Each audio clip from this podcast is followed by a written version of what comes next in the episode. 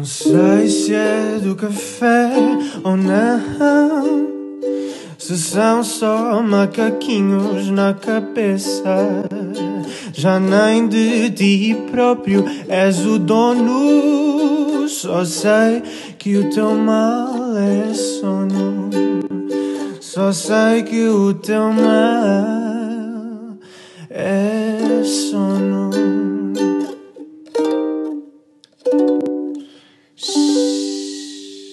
Olá, Bruna, e olá a todos os nossos ouvintes. Sejam então bem-vindos a mais um O Teu Mal é Sono. Uh, eu confesso que hoje não dormi muito bem a pensar na derrota no Benfica, mas a boa notícia é que estamos de volta com as nossas histórias do Reddit e que refletem na primeira pessoa as consequências que os distúrbios do sono têm na sua vida. Uh, hoje vamos falar da patologia mais frequente do sono, que se estima ter uma prevalência muito elevada em Portugal, embora não hajam estudos de, de, de prevalência, uh, e que ainda é muito subdiagnosticada incrivelmente. Vamos falar da síndrome de apneia obstrutiva do sono, que é conhecida carinhosamente como SAUS. uh, eu passo, vou já passar, não sei se queres dizer alguma coisa, Bruna. Não, acho que é isso. Uh, acho que este deve ser o distúrbio do sono mais conhecido a par de, da insónia, assim, sim, do público geral. Uh, mas vamos tentar explicar o que é que realmente é, é a apneia do sono. Sim, e acho que com estas histórias as pessoas vão sentir-se mais familiarizadas também com, com os sintomas. Então eu vou começar pela, pela primeira história, que é longa e que tem o seguinte título: A apneia do sono do meu marido está a arruinar a minha vida. Ok, possivelmente estou a ser dramática, mas ainda assim temos 90% de certeza que o meu marido tem apneia do sono. Ele fez o estudo do sono e está à espera da consulta com o médico no mês que vem e eu estou tramada. O ressonar dele é horrível, apesar de só acontecer quando dorme barriga para cima.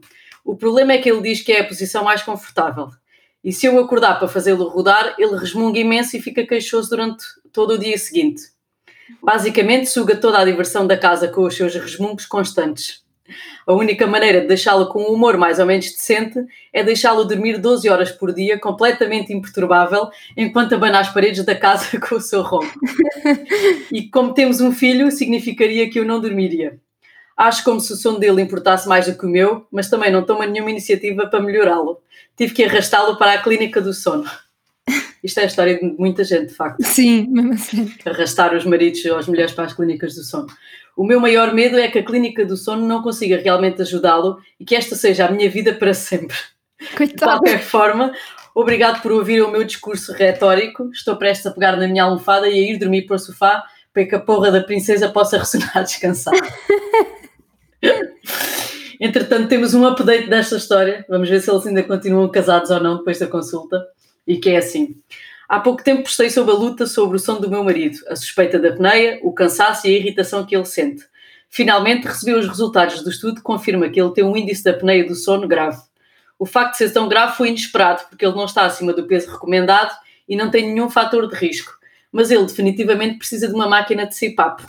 Nós vamos falar de vez em quando nesta máquina de CPAP que é, que é, o tratamento de primeira, de primeira linha, mas depois no próximo episódio falaremos mais, mais sobre isso. Uhum. Sempre que nós dissemos CPAP, já sabem que é um, que é um, um tratamento com uma máquina com, com, com ventilação, com pressão positiva. Não imaginam como estou emocionada. Não por ele ter um problema de saúde, mas porque está confirmado que há uma razão para os problemas de sono e que pode ser tratado. E como é tão grave, ao tratarmos, provavelmente terá um enorme impacto positivo na nossa qualidade de vida de qualquer forma, vinha só recomendar a qualquer pessoa com um parceiro rabugento e constantemente cansado que o force a ir fazer um estudo do sono. Bem, aqui isto é mesmo uh, pronto, é um clássico, né? Sim. Sim, é mesmo clássico. O marido que ressona, a mulher que vai para o sofá, que já não pode ouvir. Sim, porque eu acho que mesmo assim, eu acho que depois as mulheres acabam por ser mais Sim. mais sensíveis ao ronco, porque tu não vês tantos maridos a queixar-se, não sei, é a minha opinião. Apesar de haver uh, mulheres com apneia do sono e a roncar muito, para já elas nunca admitem. Sim, eu acho que a mulher é nenhuma é nunca ressoma. E acho que deve haver aí qualquer coisa, deve haver pelo menos uma. Porque não é elegante, não é elegante dizer-se que. Mas ressonam, as mulheres ressonam. Mas pronto, eu acho que esta é a história clássica e nós escolhemos-la de propósito uh, para conseguirmos explicar o que é que é esta síndrome da apneia obstrutiva do sono. E basicamente, de uma forma assim muito, muito simplificada, um, a apneia do sono caracterizam-se por repetidos episódios de obstrução das vias aéreas superiores durante o sono e que esta obstrução, em que esta obstrução pode ser completa, no caso de ser uma apneia, em, como se fosse mesmo um sufoco e a pessoa não consegue respirar de todo, ou pode ser uma obstrução parcial, e neste caso é uma hipopneia, há uma redução do, do fluxo. Uh, e, e, esta é a descrição mais simples que podem, que podem, em que podem pensar. Habitualmente, Uh, não sempre, mas habitualmente as pessoas com apneia ressonam e daí e é um sinal assim muito alarmante e, e, e, acho que aqui temos mesmo que sensibilizar porque acho que toda a gente faz a piada do, do ressonar e acha que a roncopatia, que é o termo assim médico para a coisa, acham que é normal e é risível, é, pronto, é sempre a, comédia do grupo, aquele que ressona mas não é assim tão benigno quanto isso. Uhum. É sempre uma, uma, um alerta. Exato, é sempre um alerta. Um, eu queria começar também por, por vos dizer que, para além aqui da, da pandemia que estamos a viver, existem várias pandemias de várias doenças também. Uhum. E a síndrome da apneia obstrutiva do sono é outra delas. Existe uma epidemia. Um estudo suíço recente verificou que um em cada dois homens e uma em, quatro, em cada quatro mulheres têm problemas significativos de respiração durante o sono. E, e vocês perguntam: ah, mas porque antigamente ninguém tinha apneia do sono? Tinham. O problema é que, uh, dá um, largos anos para cá, a população começou a ser mais gorda, que é mesmo assim.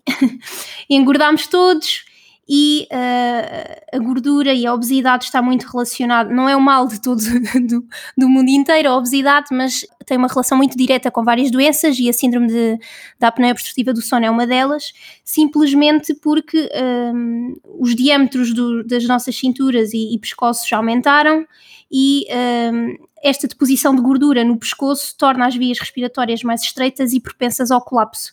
Uh, e mesmo a, a, a, deposição de gordura uh, no peito torna a caixa torácica mais pesada e, e, depois há este aumento do esforço para, para respirar, uma redução do volume dos pulmões devido ao peso.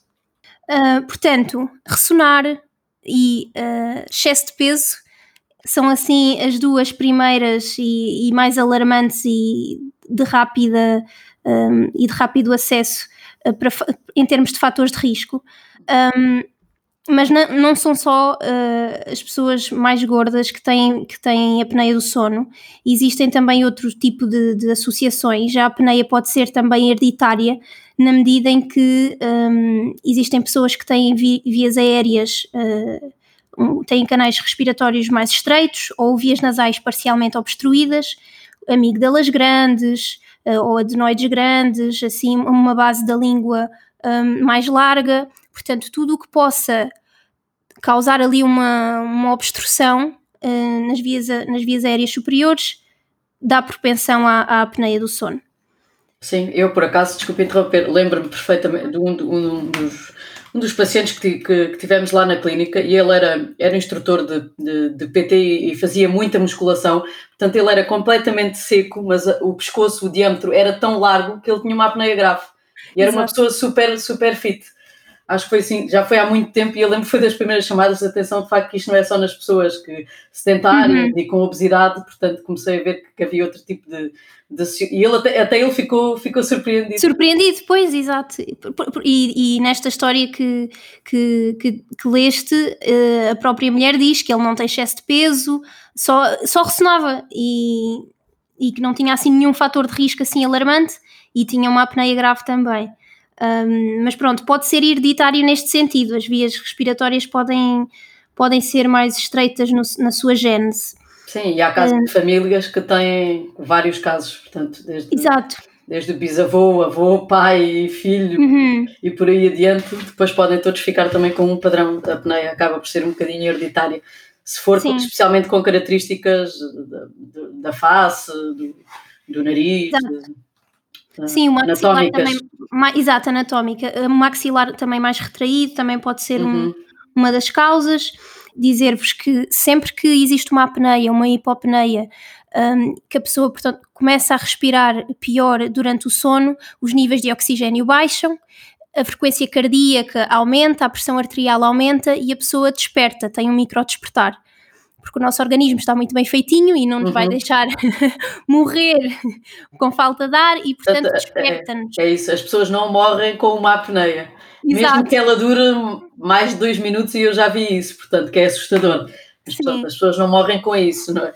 não morrem da, diretamente com uma apneia, porque o nosso organismo é isso, está preparado e quando vê que as coisas estão a descambar, diz acorda, acorda. Exato, acorda. É e acaba por ser tão fragmentado, exatamente, é mesmo isso. Pronto, e quando, sempre que isto acontece, uh, a pessoa tem um micro despertar para, para conseguir, para as vias respiratórias uh, depois uh, ganham novamente um reforço para nós conseguirmos respirar e a pessoa volta a adormecer e sempre que isto acontece a pessoa volta a acordar. Portanto, isto pode acontecer 20 vezes por noite, 30 vezes por noite, 50 vezes por noite e imaginem os níveis de oxigênio sempre a baixar, a frequência cardíaca a aumentar, a pressão arterial a aumentar.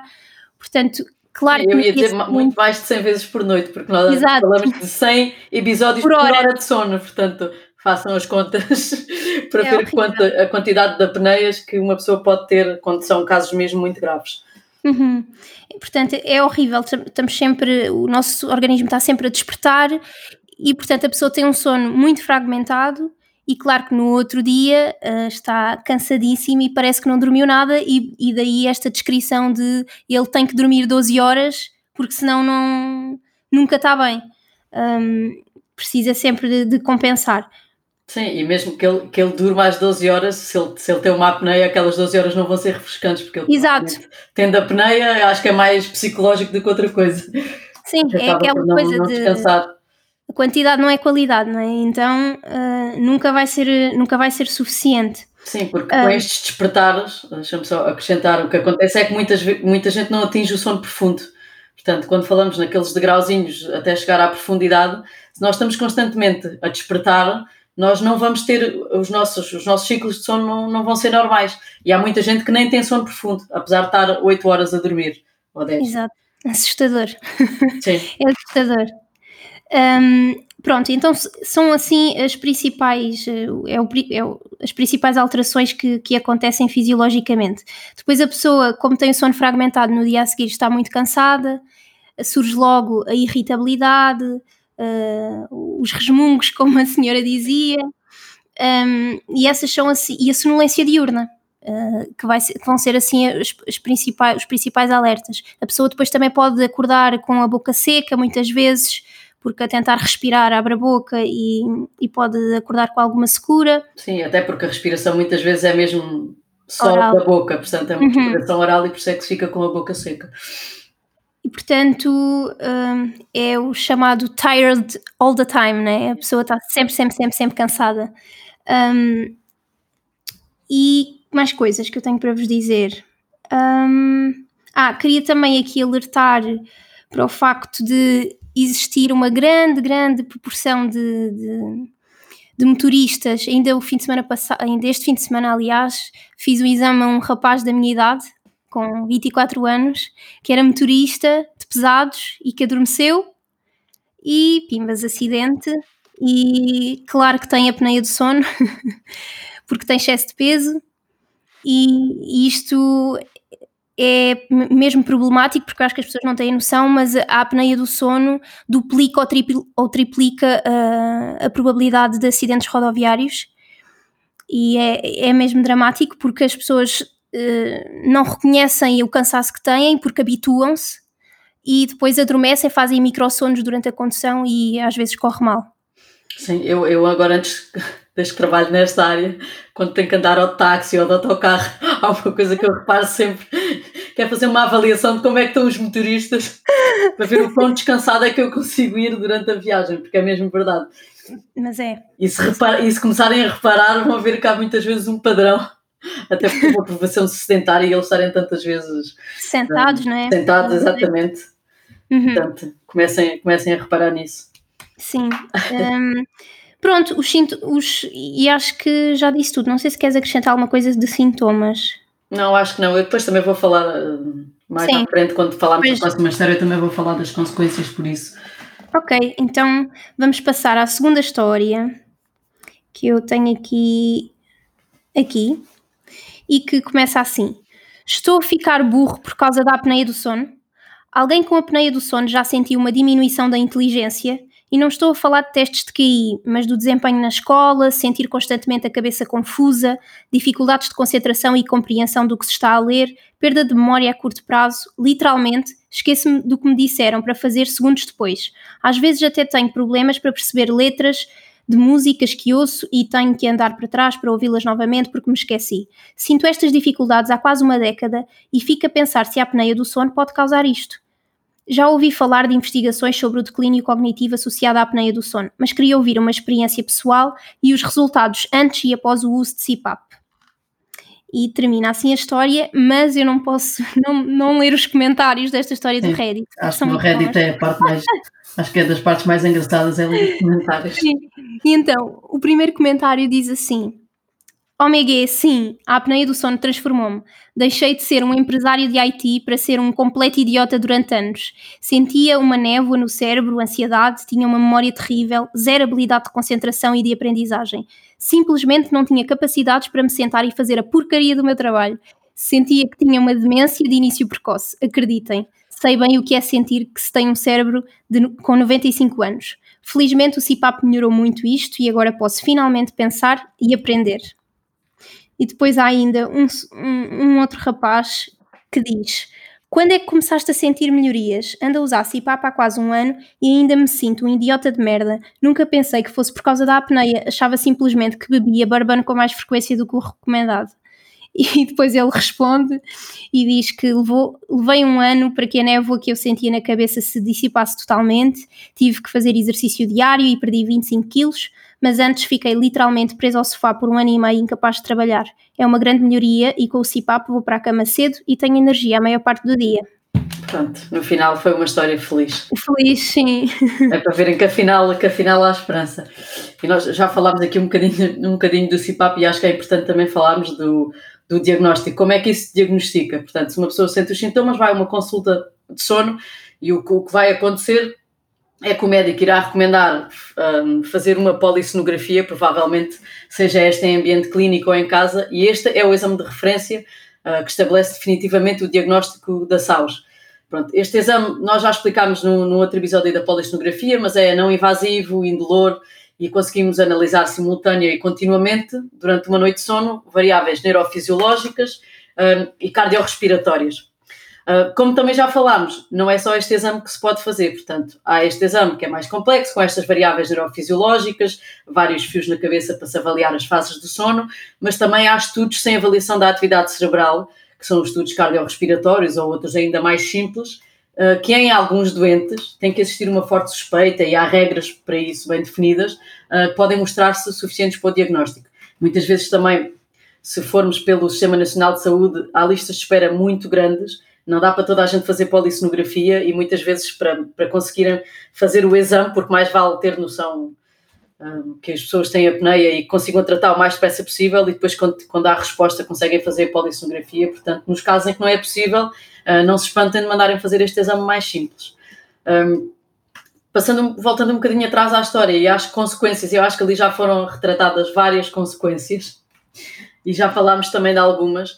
Um, uma delas é o maior risco de acidentes laborais e rodoviários. Existe mesmo uma forte relação entre a apneia do sono e a maior probabilidade de acidentes. Portanto, os rodoviários já, já falamos.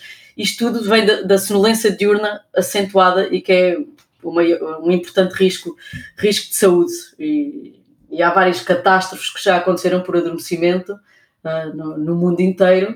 Uhum. E não sei se foi exatamente com a, com a apneia ou não, mas daí se pode ver o que, é o que é o cansaço e o facto de não se dormir pode, pode provocar.